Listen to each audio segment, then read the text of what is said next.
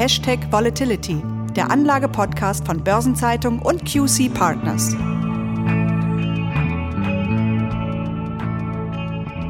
Liebe Zuhörerinnen und Zuhörer, ich begrüße Sie herzlich zu einer neuen Episode von Hashtag Volatility, dem Anlage-Podcast von Börsenzeitung und QC Partners. Mein Name ist Franz Kongbui, ich bin Redakteur der Börsenzeitung und mein Gesprächspartner ist wie stets Thomas Altmann, Leiter Portfolio Management von QC Partners. Nachdem wir unseren Podcast aufgrund der Corona-bedingten Kontaktbeschränkungen zuletzt an verteilten Orten über ein Remote-Verfahren aufgezeichnet hatten, sitzen wir uns nun erstmals seit langem wieder persönlich gegenüber. Und ich freue mich sehr, dieses Gespräch von Angesicht zu Angesicht mit Ihnen führen zu können, Herr Altmann. Heute wollen wir uns mit einem Thema befassen, das wir in unserer letzten Episode vor zwei Wochen schon kurz angerissen hatten. Und wenn das hier so ein fancy Podcast wäre, würden wir jetzt Spandau Ballet einspielen. Das Thema ist nämlich Gold. Der Goldpreis ist im Dollar seit Jahresanfang bis zum höchsten Stand seit 2011 gestiegen und hat zwischenzeitlich im Euro sogar ein neues Allzeithoch erreicht. Das Edelmetall hat sich somit, trotz leichter Einbußen, auch oder wegen der Corona-Krise deutlich besser entwickelt als alle G10-Währungen. Wie hat sich denn der Kurs zuletzt bewegt und was waren die Treiber dahinter? Ja, Gold hat in diesem Jahr, genau wie Sie es angesprochen haben, Herr Bui, seinem Namen als Krisenwährung wieder alle Ehre gemacht. Seit Jahresbeginn haben wir in Dollar gerechnet mittlerweile ein Plus von 15 Prozent, natürlich mit ordentlichen Schwankungen und auch einer zwischenzeitlichen 12 Prozent Korrektur. Aber wir haben wieder einmal gesehen, dass gerade in großen Krisen die Nachfrage nach Gold vorhanden ist und den Preis entsprechend in die Höhe treibt. Ist denn Gold aus Ihrer Sicht eher eine Währung oder ein Rohstoff? Ja, gerade als Währung hat Gold ja eine sehr lange Geschichte. Und die geht sogar zurück bis ins Jahr 650 vor Christus. Damals ließ König Krösus in Griechenland die ersten Goldmünzen als Zahlungsmittel prägen. In Deutschland geht die Geschichte hier nicht ganz so weit zurück. Im Jahr 1871 wurde hier der Goldstandard festgelegt und damit der Goldgehalt der deutschen Mark festgelegt.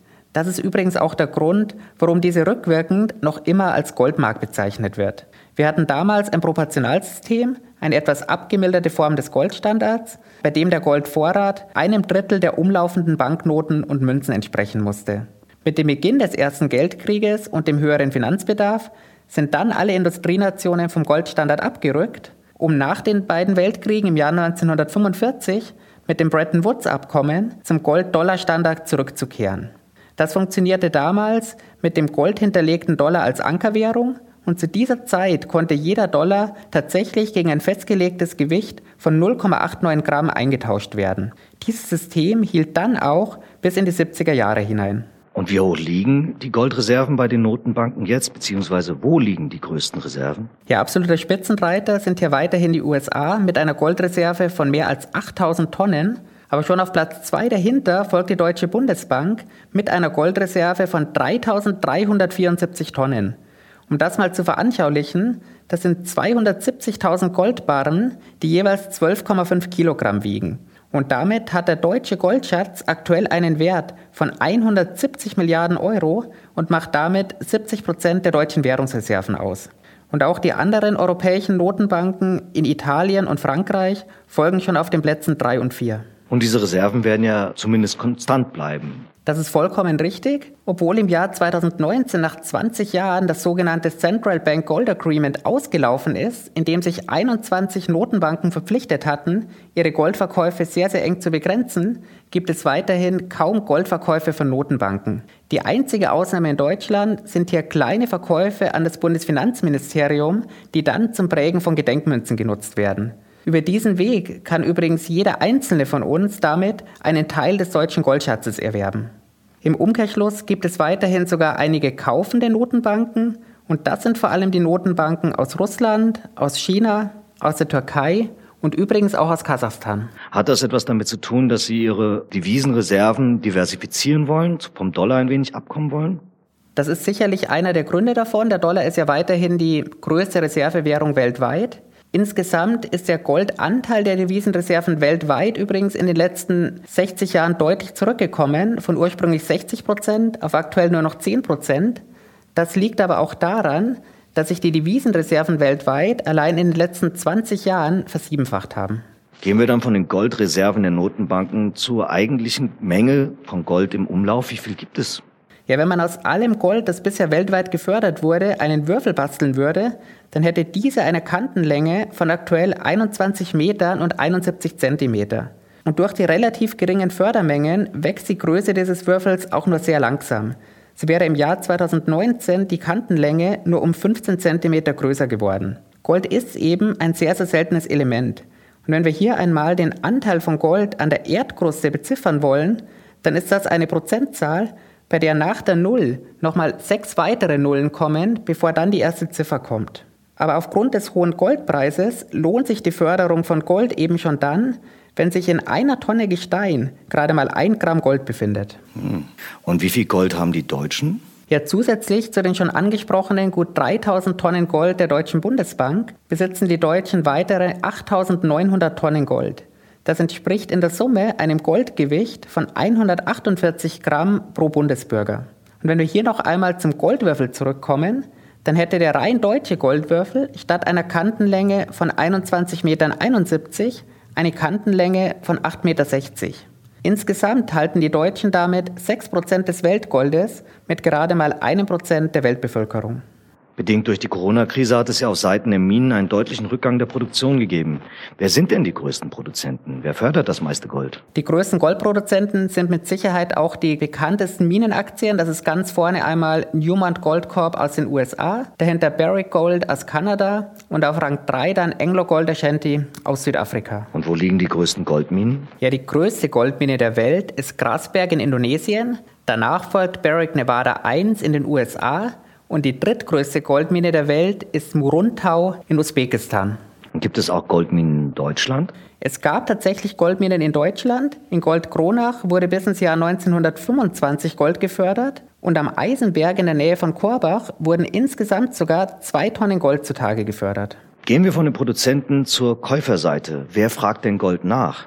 Der größte Nachfrager nach Gold ist definitiv die Schmuckindustrie, die knapp die Hälfte der kompletten Goldproduktion nachfragen und die größten Teile gehen hier vor allem nach Indien und nach China. Danach folgen die Privatvermögen, die 20 Prozent der Goldproduktion abnehmen, die wiederum gefolgt von den Notenbanken und der Industrie. Die Schmucknachfrage nach Gold ist doch krisenbedingt dramatisch eingebrochen. Im ersten Quartal um rund 40 Prozent. Was sind da die Hintergründe? Ja, wir haben auch in der Vergangenheit immer wieder gesehen, dass die Goldnachfrage der Schmuckindustrie in Wellen verläuft und interessanterweise geht hier die Nachfrage vor allem dann deutlich zurück, wenn der Goldpreis sehr, sehr stark in die Höhe schießt. So wurde beispielsweise im Jahr 2011, dem Jahr des bisherigen Rekordpreises des Golds, war die Nachfrage noch geringer als im Jahr 2019. Und welche Vorteile bietet Gold in der Industrie? Ja, Gold ist zum einen ein sehr, sehr guter Strom- und auch Wärmeleiter, ist gleichzeitig sehr, sehr widerstandsfähig gegen Hitze, gegen Feuchtigkeit und auch gegen Säuren und ist gleichzeitig vollständig wiederverwertbar. Nehmen wir Gold als Anlageinstrument. Ist es sinnvoll, Geld in Gold zu parken? Ja, Gold bietet wirklich eine komplette Absicherung gegen Inflation und Hyperinflation und ist damit in jedem Marktumfeld ein perfektes Wertaufbewahrungsmittel. Und gleichzeitig bietet Gold auch einen Schutz gegen möglicherweise sich sehr, sehr schwach entwickelte Währungen. Natürlich immer gepaart mit den Nachteilen, dass Gold weder Zinsen noch Dividenden zahlt. Und wie können Anleger in Gold investieren? Ja, der Klassiker sind natürlich Goldbarren und Goldmünzen. Für alle, die ihr Gold nicht selbst aufbewahren wollen oder sich nicht um die Aufbewahrung kümmern wollen, bieten sich dann physisch hinterlegte ETFs an oder auch Exchange Traded Commodities. Der indirekte Weg, in Gold zu investieren, wären die Goldminenaktien. Zu Vorsicht rate ich bei Zertifikaten etc., da diese rechtlich nur eine Schuldverschreibung der ausgebenden Bank sind. Und aus Ihrer Sicht ist Gold eher ein kurz- bis mittelfristiges taktisches Investment oder eine spekulative Anlage? Ja, wie bei allen Anlagen, die an liquiden Märkten gehandelt werden, kann auch Gold beides sein. Sicherlich ist das auch immer abhängig vom Instrument, das der jeweilige Investor auswählt.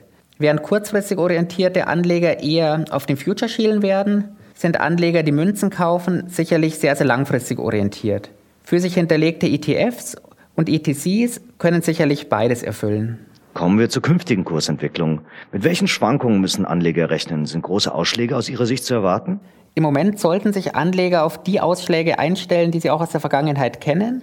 Die implizite Einjahresvolatilität, also die erwartete Schwankung über die nächsten zwölf Monate hinweg, liegt aktuell bei 19 Prozent und damit relativ genau im Mittel der vergangenen Jahre. Und wie würde es sich auswirken, wenn der Euro an Wert verliert? Was passiert mit dem Goldpreis dann? Ja, der Goldpreis wird ja weltweit überwiegend in Dollar gehandelt. Und der Goldpreis in Nicht-Dollar-Währungen ist faktisch immer nur der umgerechnete Dollar-Goldpreis. Das bedeutet, je schwächer eine Währung wie der Euro wird, desto stärker schießt der Goldpreis in dieser Währung in die Höhe. Und kann man davon ausgehen, dass Gold in den nächsten Quartalen, wahrscheinlich auch Jahren, so an Wert zulegen wird, wie er es in den vergangenen Jahren getan hat? Das ist durchaus möglich. Es gibt im Moment noch weltweite Reserven bei Gold von ungefähr 57.000 Tonnen. Die würden bei der aktuellen jährlichen Fördermenge von 3.400 bis 3.500 Tonnen pro Jahr noch etwa 18 Jahre lang reichen. Okay, ich sehe schon.